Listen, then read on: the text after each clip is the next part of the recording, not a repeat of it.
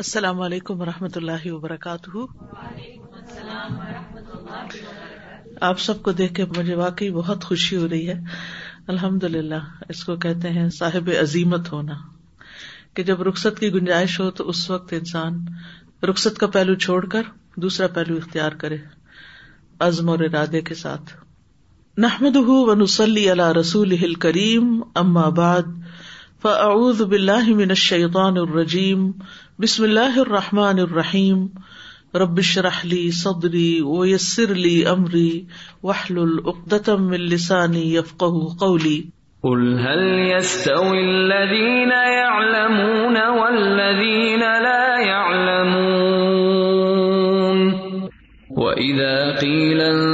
أوتوا العلم درجات والله بما تعملون خبير يا أيها الذين آمنوا أطيعوا الله ورسوله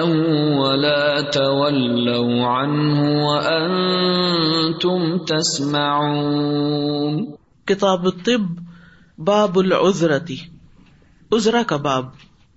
عذرا حلق کی بیماری کو کہتے ہیں جیسے کوا گرنے کو کہا جاتا ہے یہ گنڈی یہ جو بیچ میں لٹک رہا ہوتا ہے گوشت وہ سوج جاتا ہے سولن ہو جاتا ہے پیپ آ جاتی ہے اس میں اس کو عربی میں سکوت اللحات بھی کہا جاتا ہے سکوت اللحات حدثنا ابو الیمانی اخبرنا شعیب ان الزہری قال اخبرني عبید اللہ بن عبد اللہ ان ام قیس بنت محسن الاسدیت اسد خزیمت وکانت من المہاجرات الاولی اللاتي بايعن النبي صلی اللہ علیہ وسلم وهي اخت اکاشتا ام قیس بنت محسن اسدیا سے روایت ہے اور یہ اسدیا کہلاتی ہیں خزیمہ کی ایک شاخ اسد کی بنا پر یعنی اس سے تعلق رکھتی ہیں وکانت من المہاجرات الاول اور یہ اولین مہاجرات میں سے تھی اللہ تی بایان نبی صلی اللہ علیہ وسلم جنہوں نے نبی صلی اللہ علیہ وسلم سے بیت کی تھی وہی اخت اکاشا اور وہ اکاشا کی بہن ہے یہ وہی ہے نا جنہوں نے کہا تھا کہ میرے لیے دعا کیجیے کہ میں ان ستر ہزار میں ہوں جو بے حساب جنت میں چلے جائیں گے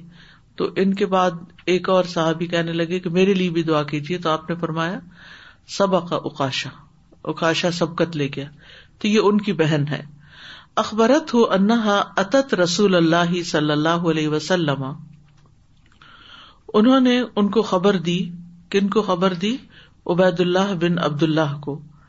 کیا خبر دی انہا اتت رسول اللہ صلی اللہ علیہ وسلم کہ وہ رسول اللہ صلی اللہ علیہ وسلم کے پاس آئی ببن اللہ اپنے بیٹے کے ساتھ اپنے بیٹا لے کر آئی قد علیہ من العذرتی جن کا انہوں نے گلا دبایا تھا یا حلق دبایا تھا ادرا کی بیماری کی وجہ سے فقال نبی صلی اللہ علیہ وسلم تو نبی صلی اللہ علیہ وسلم نے فرمایا اولاد کن بحاد العلاق کس بات پر کیوں کر تم تکلیف دیتی ہو اپنی اولاد کو اس طرح گلا دبا کر علیہ کم بحاد الہندی تم پر لازم ہے کہ یہ اد ہندی استعمال کرو ان نفی ہی سب آتا اشفیتن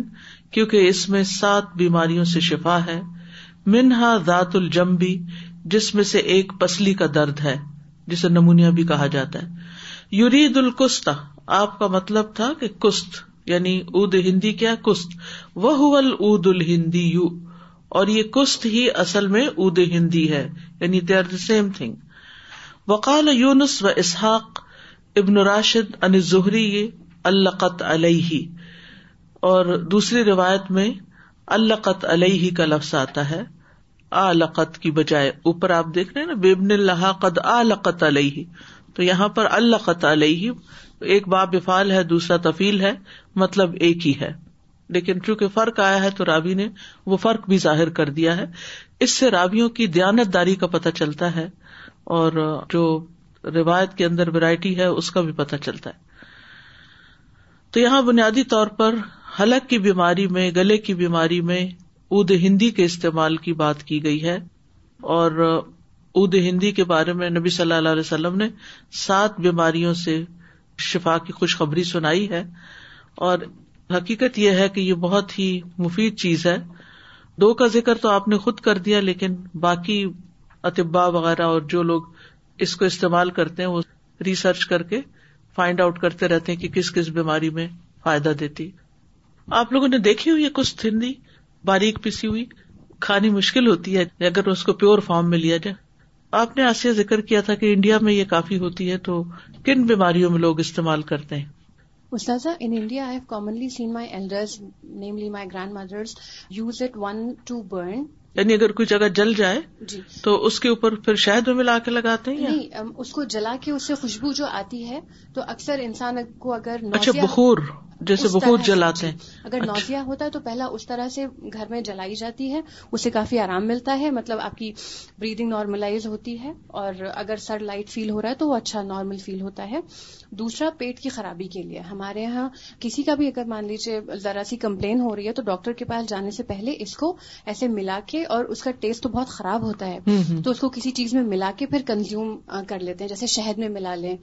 یا کچھ اس میں کچھ ایسی کھٹاس ملا جائے جو بھی انسان کی طبیعت جس سے اس کو فیل ہو اس کو باریک ایسے پیس کے شہد میں یا کسی کھٹائی میں ملا کے ایسے ایک چمچ ٹیسٹ کراتے ہیں تو اس سے پیٹ کی بیماری خاص طور پہ جیسے گیسٹرو انٹرائٹس اس میں بہت آرام ہوتا ہے پیٹ کے درد میں بہت آرام ہوتا ہے آپ بتائیے کہ کچھ ڈاکٹر علیکم Achha. And uh, if uh, people have um, liver fibrosis or um, fatty liver. Uh, so for detoxifying the liver is very beneficial. And um, I actually remember a lady who used to come to Al-Huda. I think she's still coming. She is doing HIFs here. And she had developed cancer of the brain. Mm. And I could actually see the bulge coming from the corner of her eye. You know, it was a brain cancer, but it was like increasing in size was growing and she told me that she is taking کستل Hindi and after few days I saw that the bulge was not there any more and she is مارشا Allah cured of it just by taking کتل Hindi and she was taking it it she said I take five times a day with each سلا سلا timing of and she takes Lal but generally what is recommended is you take a teaspoon of it with warm water or make a tea are of it But she said I take a little bit, like a quarter of a teaspoon with each salah 5 times a day. Mm-hmm. Um, and then, of course, she changed her diet also, healthier diet. But alhamdulillah, just by taking that and vitamin C, her cancer has finished. And the doctors could not believe it mm-hmm. because it was in the brain. Brain cancer. It was in the brain. Cancer. Yes. And she said that uh, uh, in the beginning when she had not started this, she was having vertigo, uh, like her, she was feeling like everything's moving around her and dizziness. And like she was having symptoms for the cancer that she had. And الحمد للہ ماشاء ماشاء اللہ اللہ amazing اور ایک بات جس کا خیال رکھنا چاہیے وہ یہ کہ جو بات وہی کے ذریعے آئی ہے اس کو سچ ماننا چاہیے اور اس پر یقین رکھنا چاہیے کہ اگر نبی صلی اللہ علیہ وسلم نے یہ بتایا ہے تو ایسا ہی ہوگا اور اس سے فائدہ ہوگا کیونکہ جس طرح پھر انسان سوچتا ہے چیزیں اسی طرح ورک بھی کرنے لگتی ہیں children are mentioned and for throat issues and اٹمس children do develop like common flu runny nose اور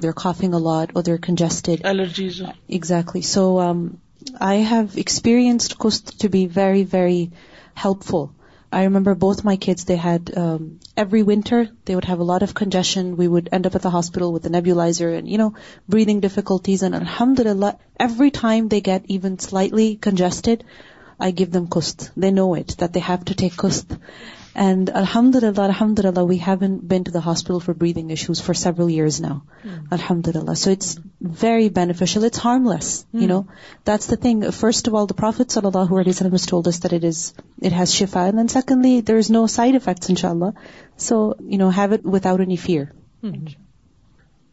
دوا مبتون کی دوا مبتون کہتے ہیں پیٹ کی بیماری کو یعنی جس کے پیٹ میں تکلیف ہو تو اس کو کیا دوا دی جائے حد محمد ابن حد محمد ابن حد ابی سعید قال جا ارج البی صلی اللہ علیہ وسلم ابو سعید کہتے ہیں کہ ایک شخص نبی صلی اللہ علیہ وسلم کے پاس آیا فقال ان اخی استطلق بطنه کہنے لگا کہ میرے بھائی کا پیٹ چل پڑا ہے یعنی موشن ہو رہے ہیں فقال عشق ہی آپ نے فرمایا اس کو شہد پلاؤ فسقا تو انہوں نے اس کو پلایا فقال انی سقیت ہوں تو گیا آپ صلی اللہ علیہ وسلم کے پاس اور کہنے لگا کہ میں نے اس کو شہد پلایا ہے فلم یزد ہوں اللہ تو اس کی بیماری میں اضافہ ہی ہوا ہے استطلاق یعنی پیٹ چلنے میں اور اضافہ ہو گیا فقال اللہ و قدا بتن عقی کا تو نبی صلی اللہ علیہ وسلم نے فرمایا کہ اللہ تعالیٰ نے سچ فرمایا ہے اور تیرے بھائی کا پیٹ جھوٹا ہے یعنی اگر اس کی بیماری بڑھ رہی ہے تو اس میں اسی کا ہی قصور ہے قرآن میں اگر آگے ہے شہد میں شفا ہے جیسے کہ سورت اور ناہل میں آتا ہے پوری ایک سورت جو ہے وہ شہد کی مکھی کے نام پر ہے سورت اور ناہل اور اس میں واضح طور پہ اللہ تعالیٰ نے فرمایا کہ فی ہی شفا الناس تو اس میں ضرور شفا ہے اصل میں دوسری جگہ پر یہ حدیث تفصیل کے ساتھ آتی ہے اور آپ لوگوں نے اس کو سن بھی رکھا ہوگا کہ پھر آپ نے کہا کہ اسے پلاؤ وہ پھر گیا پھر پلایا پھر اور بیمار ہوا پھر پلایا تو بہرحال بالآخر وہ کچھ ٹائم کے بعد وہ شہد سے ہی ٹھیک ہو گیا یعنی کئی مرتبہ شہد پلانے کے بعد وہ تندرست ہو گیا کیونکہ پہلے جب اس کا پیٹ اور زیادہ چل پڑا تو اس سے اس کے پیٹ کے اندر جو غلازتیں تھیں جو فاسد مادے تھے جو ٹاکسنس تھے وہ سب نکلے پھر اس کے بعد اس کی صفائی ہونے کے بعد وہ صحت مند ہو گیا تو اس سے یہ بھی پتا چلتا ہے کہ جیسے اگر اپنا یا بچوں کے پیٹ میں کوئی بھی تکلیف ہے تو اس میں شاید پلایا جائے ویسے تو اگر ہر مہینے انسان تین دن صبح نہار پیٹ شہد پیتا ہے ڈائریکٹ شہد پینا یعنی پانی میں گول نہیں شہد کو ڈائریکٹ لینا اپنی حسب طبیعت کیونکہ یہاں مقدار تو نہیں بتائے گی آپ ایک چمچ لیں آپ دو چمچ لیں کچھ لوگ زیادہ لے سکتے ہیں کچھ کم تو ایسا انسان جو ہے وہ بیمار نہیں پڑتا یعنی یہ دبا بھی ہے اور پریونٹیو میئر بھی ہے اس کا یعنی اس کے ذریعے آپ بیماریوں سے بچ بھی سکتے ہیں کیونکہ شہد سے آپ کے اندر کی صفائی ہوتی رہتی ہے بہت دفعہ انسان کے اسٹمک کے اندر ایسی چیزیں جمع ہو جاتی ہیں ناقص قسم کی خوراک کھانے کی وجہ سے جو ایکسٹرا میوکس وغیرہ ہوتا ہے وہ آنتوں کے اندر لگ جاتا ہے جس کی وجہ سے پھر فوڈ صحیح طور پہ ڈائجسٹ نہیں ہوتی اور وہ ویسے ہی نکلنے لگتی ہے یا تکلیف دیتی ہے تو ایسی صورت میں پیٹ کی صفائی بہت ضروری ہے جس کو استفراق بھی کہتے ہیں عربی میں استفراغ کا مطلب ہوتا ہے فارغ کرنا یعنی صاف کرنا اور اتبا اس طریقے کو اختیار کرتے ہیں یعنی مختلف طرح کی دوائیاں ایسی دیتے ہیں کہ جس سے انسان ڈی ٹاکس ہو اور پھر اس کے بعد غذا جو ہے وہ انسان ڈائجسٹ کر سکتا ہے اور صحت مند ہو جاتا ہے Sir, it's now scientifically proven that drinking honey, especially in cases of diarrhea, it contains the growth of the bacteria that causes diarrhea. So in this case, like this man had to be given honey and he kept passing motions, it's quite possible that because that growth of the bacteria got contained, so it got flushed out of the system. Hmm. And even the pediatricians now say that for any child above the age of 1, if he or she has some kind of gastrointestinal issue, it's better to stay at home and give them honey for the issue to get passed out. But there's one thing that they also say, that do not give honey to a child ranging from 0 months to 12 months. Anyone uh, before the age of 1, why? Because body has not حافظ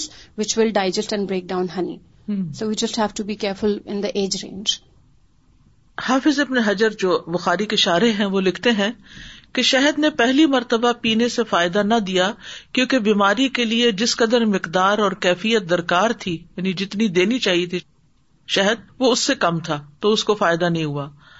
اور اگر وہ مقدار زیادہ کی جاتی تو کوئی اور بیماری بھی ہو سکتی تھی اس لیے کم مقدار میں بار بار پلائی گئی تاکہ اللہ کے حکم سے وہ مریض صحت یاب ہو جائے یعنی بیماری کے علاج کے لیے ڈاکٹر کی یا حکیم کی اسی لیے ضرورت ہوتی ہے کہ وہ مریض کی کنڈیشن کو دیکھ کر یہ ڈٹرمن کرتا ہے کہ اس کو کتنی مقدار میں چیز دینی ہے بچے کی عمر کیا ہے یا بڑا ہے انسان یا بوڑھا ہے یا اور بیماریاں کتنی ہیں اور اس کو کتنا دیا جا سکتا ہے یہ سب کچھ بھی دیکھنا چاہیے یعنی یہ نہیں کہ انسان کہ میں ایک دن میں ٹھیک ہونا چاہتا ہوں لہٰذا پوری بوتل پی جاؤں تو وہ اس کو نقصان بھی دے سکتی ہے اسی لیے حکیم اور حکمت کی ضرورت ہوتی ہے اور حکیم کو حکیم کہتے بھی اس لیے ہیں اس کی وہ پوری وزڈم اور سینس کام کرتی ہے جب وہ مریض کا علاج کر رہا ہوتا ہے اس حدیث سے یہ بھی بات پتہ چلتی کہ نبی صلی اللہ علیہ وسلم نے جو فرمایا کہ اللہ تعالیٰ نے سچ فرمایا صدق اللہ و قزب بتن و کا تمہارے بھائی کے پیٹ نے جھوٹ کہا تو اس سے یہ پتا چلتا ہے کہ اگر کوئی چیز وہی کے متعارض یا وہی کو کنٹراڈکٹ کرتی ہے یا اس کے مخالف آتی ہے تو اس کو جٹلایا جائے گا وہی کو نہیں جٹلایا جائے گا جیسے کہ نجومی کی تقزیب کرنا واجب ہے مثلاً کوئی شخص آپ کو دیکھ کے آپ کا چہرہ دیکھ کے یا آپ کے بال دیکھ کے یا آپ کا ہاتھ دیکھ کے یہ کہتا ہے کہ آپ کی زندگی میں ایسا اور ایسا ہونے والا ہے تو ہمارا دین ہمیں کیا حکم دیتا ہے کہ اس کو جھٹلاؤ کہ یہ نہیں ہونے والا یعنی نجومی کی تصدیق نہیں کرنی چاہیے کیونکہ نجومی کی تصدیق کرنے والے کی چالیس دن تک نماز قبول نہیں ہوتی یعنی اتنا بڑا گناہ ہے اور نجومیوں کے پاس جانا یا ایسے ہی شغل میں بھی کسی کو ہاتھ دکھانا اور لکیریں دکھانا اور مستقبل کا حال ذائچوں سے معلوم کرانا یا کسی سے چوری کا حال معلوم کرانا یہ سب چیزیں ہمارے دین کے خلاف ہیں قرآن مجید میں آتا ہے کل یا علم من اردی اللہ صورت النمل کی آیت ہے کہہ دیجیے کہ اللہ کے سوا آسمانوں اور زمین میں جو بھی غیب ہے وہ کوئی نہیں جانتا سوائے اللہ کے یعنی اللہ کے سوا کوئی بھی غیب کو نہیں جانتا اسی طرح اگر کوئی بھی ریسرچ قرآن و سنت سے کنٹراڈکٹ کرتی ہے تو چاہے وہ کتنی ہی پروون ریسرچ ہو اس کو ہم جٹلائیں گے قرآن و سنت کو نہیں جٹلائیں گے اسی طرح اللہ سبحان تعالیٰ کی جتنی بھی باتیں ہیں وہ سب سچی ہیں کل صدق اللہ اسی لیے قرآن مجید کی تلاوت کے بعد اکثر لوگ سد اق اللہ العظیم پڑھتے ہیں کہ ہم قرآن کے اندر آنے والی چیزوں کی تصدیق کرتے ہیں اور یہ جو آپ نے بات کی نا سال تک بچے کو نہ پلائیں اس کو بھی ذرا ریوائز کرنا چاہیے کہ کیا بالکل ہی منع ہے یا تھوڑی بہت دی جا سکتی جیسے گٹی کے طور پر لوگ تھوڑی سی شاید چٹا دیتے ہیں یا کچھ تو میرا خیال ہے کہ زیادہ مقدار میں بچے کو کوئی بھی چیز نہیں دینی چاہیے ورنہ یہ ہے کہ علاج کے طور پر تھوڑے سی پانی میں چند ڈراپس ڈال کے یا ویسے اگر دیا جائے تو میرا خیال ہے کہ حرج نہیں I was advised this by the doctor because when my daughter was born we thought as form of تہنیک we'll give her honey or date so the paediatrician was there so they said you can use the date but avoid honey اپنی نبی صلی اللہ علیہ وسلم نے date ہی use کی ہے honey نہیں یوز کی کیونکہ انسانی حواس جو ہیں وہ غلطی سے پاک نہیں ہو سکتے ہمیں بازو کا دیکھنے میں بازو کا سننے میں بازو کا بات کو سمجھنے میں غلطی ہو جاتی ہے لیکن یہ ہے کہ اپنی کم فہمی کی وجہ سے قرآن و سنت کی بات کو جٹلایا نہیں جا سکتا باب لا سفر وہ ہوا دا ان یا خز البتنا باب لا سفر سفر کچھ نہیں ہوتا سفر کیا ہے سفر کے دو معنی کیے گئے ایک تو سفر کا مہینہ جس کے پیچھے بھی ہم پڑ چکے ہیں کہ اس میں کوئی نحوست نہیں اور دوسرے ایک بیماری اور یہاں امام بخاری سفر کا معنی بیماری لا رہے وہ وہ ان ایک ایسی بیماری ہے یا خد البتنا جو پیٹ کو پکڑ لیتی ہے یعنی پیٹ کی بیماری ہے حدسنا عبد العزیز ابن عبد اللہ حدسنا ابراہیم ابن سعدین انصال ابن ان ابن شہاب کالا اخبر انی ابو سلم ابن عبد الرحمان وغیرہ ان ابا ہرئی رتا رضی اللہ عنہ کالا ابو ہرارا رضی اللہ عنہ نے کہا ان رسول اللہ صلی اللہ علیہ وسلم کالا کہ رسول اللہ صلی اللہ علیہ وسلم نے فرمایا لا ادوا کوئی چھوت چھات نہیں ہوتی ولا سفر اور نہ کوئی سفر یعنی پیٹ کی متعدی بیماری ولا ہاما اور نہ ہی ہاما الو کا منہوس ہونا یعنی الو سے لوگ نحوست پکڑتے تھے یہاں بھی الو کا کوئی کانسیپٹ ہے کا یا نہیں وائز نہ اب یہ لوگوں کی خیال ہے نا کوئی اس کو منہوس کرار دیتا اور کوئی اس کو وائز کرار دیتا ہے اردو میں بھی ہمارے یہاں الو وقوف کو کہتے ہیں جب کسی بچے کو ڈانٹتے ہیں یا کچھ تو اس کو الو سے تشبیح دیتے ہیں فقال آرابی یا رسول اللہ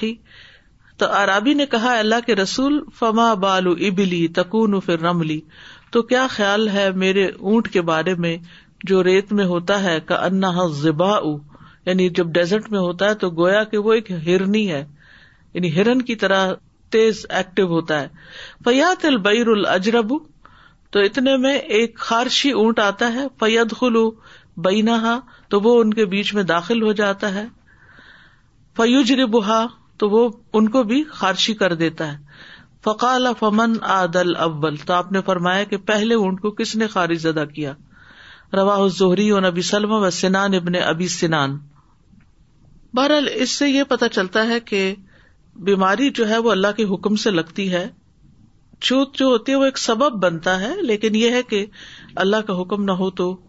کوئی بھی بیماری دوسرے تک نہیں پہنچ سکتی اور بیماری کا لگنا اللہ کی تقدیر میں سے ہوتا ہے کیونکہ آپ نے جب یہ فرمایا فمن عادل اول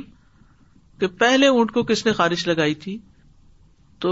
وہ کسی اور سے تو نہیں لگی تھی اللہ کے حکم سے ہی لگی تھی تو اگر خارش زدہ اونٹ کے صحیح سلامت اونٹوں کے ساتھ ملنے کی وجہ سے ان کو خارش لگ جاتی ہے تو یہ بھی تقدیر سے ہوتا ہے کہ کوئی ایسا آ پہنچتا ہے اب جیسے زکام وغیرہ ہے تو اس میں بھی آپ دیکھیے کہ ایک سے دوسرے دوسرے سے تیسرے تک جاتا تو ہے لیکن وہ جس کو لگنا ہوتا ہے اسی کو ہی لگتا ہے دوسرے یہ کہ انسان کی بائی چانس ایسے شخص سے جام ملاقات ہوتی ہے کہ جس سے وہ کیچ کر لیتا ہے تو یعنی جو کچھ ٹرانسفر ہوتا ہے وہ اللہ کے حکم سے ہی ہوتا ہے اور بعض اوقات ایسا بھی ہوتا ہے کہ آپ سارے بیماروں کے بیچ میں ہوتے ہیں اور آپ ان کی تیمارداری کا شرف حاصل کر رہے ہوتے ہیں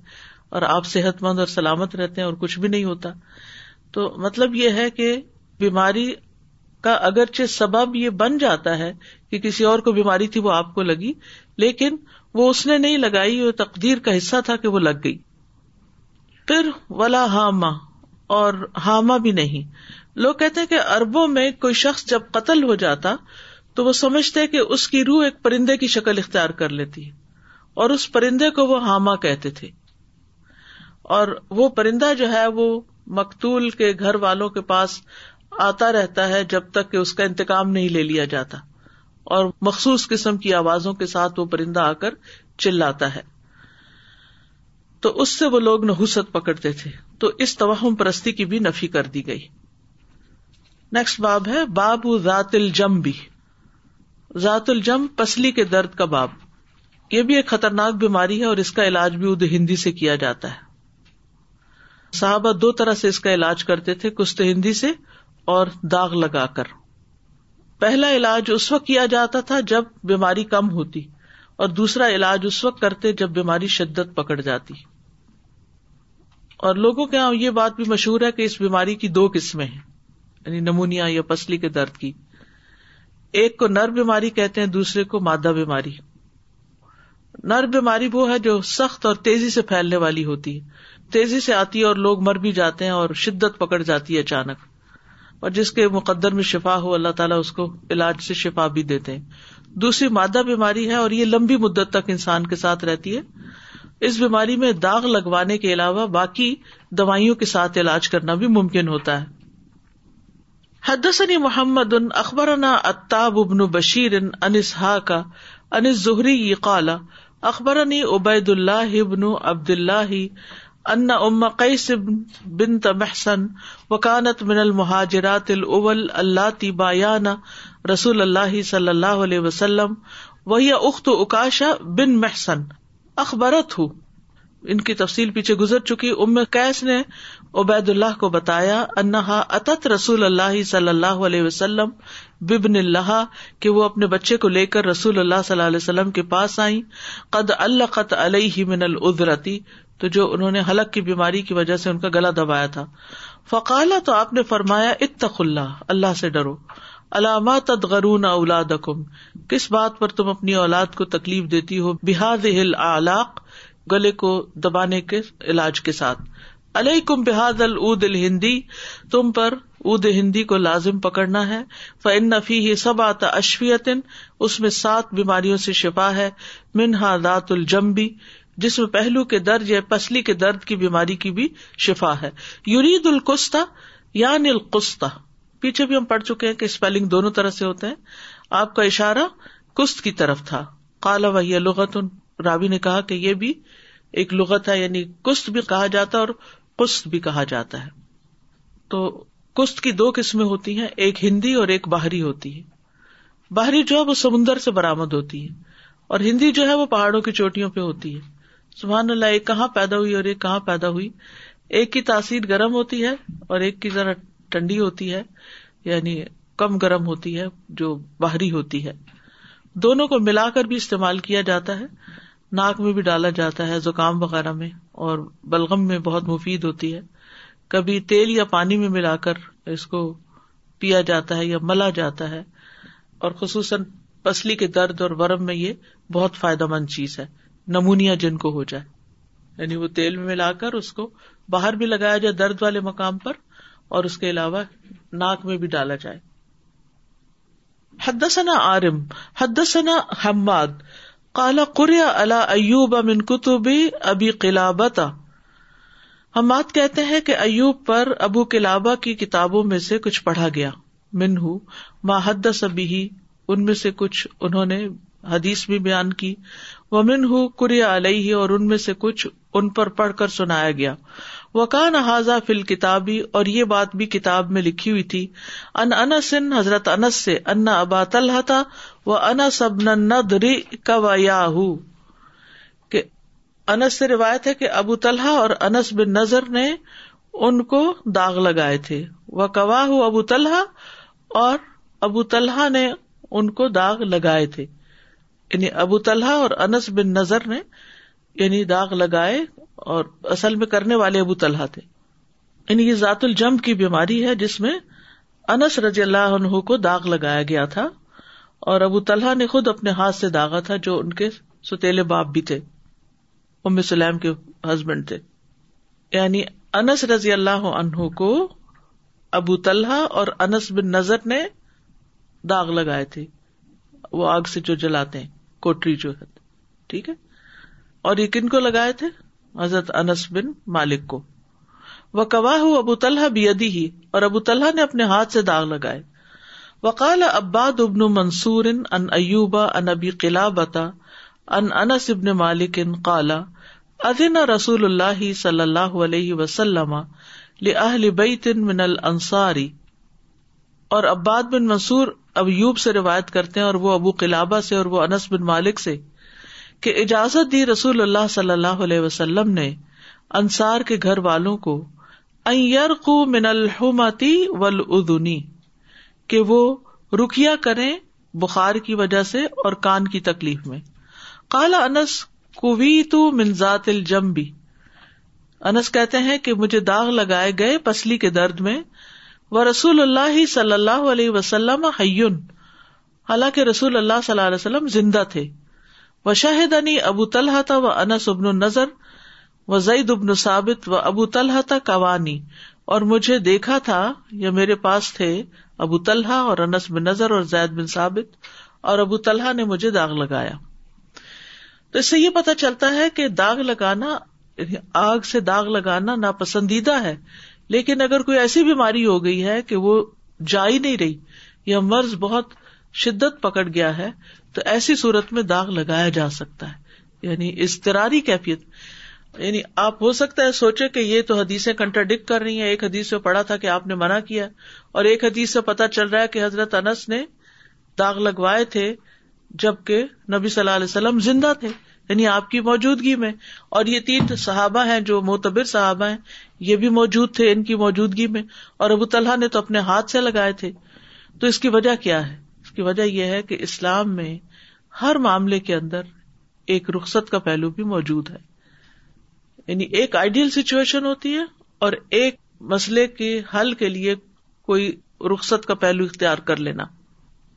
اب اس میں آپ دیکھیے کہ جیسے روزے ہیں روزہ فرض عبادت ہے اور ایک روزہ چھوڑنے کا بھی کتنا گنا ہے لیکن مسافر اور مریض کو روزہ چھوڑنے کی اجازت ہے یعنی روزہ چھوڑنے سے منع کیا گیا لیکن روزہ چھوڑنے کی اجازت بھی دی گئی اسی طرح کوٹری سے منع کیا گیا لیکن شدت تکلیف میں اجازت بھی دی گئی ٹھیک ہے نا عام طور پر جب سرجریز ہوتی ہیں تو اس وقت کرنا پڑتا ہے یعنی بلیڈنگ وغیرہ روکنے کے لیے تو احادیث میں کنٹرڈکشن نہیں ہے یہ اوور آل دین کا ایک طریقہ ہے اب نماز کی کتنی ممانعت ہے کہ چھوڑے کوئی اگر کوئی چھوڑتا جان بوجھ کر لیکن پیریڈس کے دنوں میں نماز چھوڑنے کی رخصت ہے یا اسی طرح مسافر ہو تو دو جمع بھی کی جا سکتی ہیں تو داغنا اگرچہ ناپسندیدہ ہے لیکن بحالت مجبوری صحابہ کرام داغ دیا کرتے تھے تو پسلیوں کے درد کا ایک علاج تو یہ بتایا گیا کہ پیچھے پڑ چکے ہم کہ منہ کے ایک طرف دوا ڈالی جائے اور دوسرا علاج یہ داغ کا بتایا گیا اور کان کی تکلیف میں دم اور بخار میں دم تو اس کا مطلب یہ ہے کہ جب کان میں درد ہو تو اس وقت کان کا دم کرنے کی اجازت ہے ٹھیک ہے اور لا رکیتا اللہ من اوہمتن پیچھے والے باب میں آ چکا ہے نا باب منکتوا کہ لا رکیا تھا رکیا نہیں کیا جائے گا یا نہیں کیا جاتا سوائے نظر بد کے علاج کے یا بخار کے تو یہاں پر کان کا ذکر بھی آ گیا تو ہو سکتا ہے کہ آپ نے منع کرنے کے بعد اس کی رخصت دے دی ہو کہ اور بیماریوں میں بھی رکیا کیا جا سکتا ہے اور یہ بھی مانا ہو سکتا ہے کہ یعنی دم کسی اور بیماری میں اتنا مفید نہیں ہوتا جتنا نظر بد میں یا زہریلے جانور کے کاٹنے میں فائدہ دیتا ہے ٹھیک ہے یعنی آپ صلی اللہ علیہ وسلم نے جب پیچھے دو بیماریوں کا ذکر کیا اور یہاں مزید بیماری کا ذکر آ گیا تو اس کا یہ مطلب نہیں کہ آپ نے باقی بیماریوں کی نفی کی اوور آل کہنے کا مطلب یہ ہے کہ آپ صلی اللہ علیہ وسلم نے علاج بذریعہ دم کو جائز قرار دیا یہ سمجھنے کی ضرورت ہے اور خاص طور پر اگر کسی کو نظر لگی ہو تو اس بیماری میں دم ہی فائدہ دے گا دم سے ہی آرام آئے گا کچھ بھی نہ آتا ہو تو سورت الفاتحہ تکرار سے پڑھ کے دم کر دیا جائے تو ان شاء اللہ فائدہ ہو جائے گا اور محبت زطین شامل کر لیں یا آیت الکرسی شامل کر لیں تو اور بھی فائدے کی چیز ہے یہ البا اثر رب ناس وشفی انتشا ٹھیک تو یہ نفی جو ہے یعنی اس کا یہ مطلب نہیں ہے کہ کسی اور بیماری میں دم نہ کرو اس کا مطلب یہ کہ ان بیماریوں میں خاص طور پر دم فائدہ دے گا دیکھے یہ جو بات کرنے کا انداز ہوتا ہے نا جب ہم کہتے ہیں کہ مثلاً اردو میں ہم یوں جملہ کہ نظر بد میں اور بخار میں تو دم ہی فائدہ دیتا ہے تو اس کا یہ مطلب نہیں کہ کسی اور چیز میں فائدہ نہیں دے گا اس کا مطلب یہ کہ جتنا ان چیزوں میں فائدہ دیتا ہے اتنا شاید کسی اور چیز میں نہ دے یعنی پرائرٹی پر رکھو ان بیماریوں میں دم کو علاج کے لیے جی ہر about Uh, she was um, having ruqya done for her daughter, and some of the symptoms that were visible were that, perhaps she has evil eye um, mm-hmm. that is affecting her. And um, then she said that the person who was doing the ruqya told her that it's not actually her, it's you. You have caught the evil eye from her. So, that was like a very strange kind of a concept, that sometimes people become, uh, they get uh, convinced about these sort of things as well, that somebody else has evil eye and they have caught it from them. There is no such concept you know some verse I then you are کیرام them symptoms on you so no this was like there is no such conceptual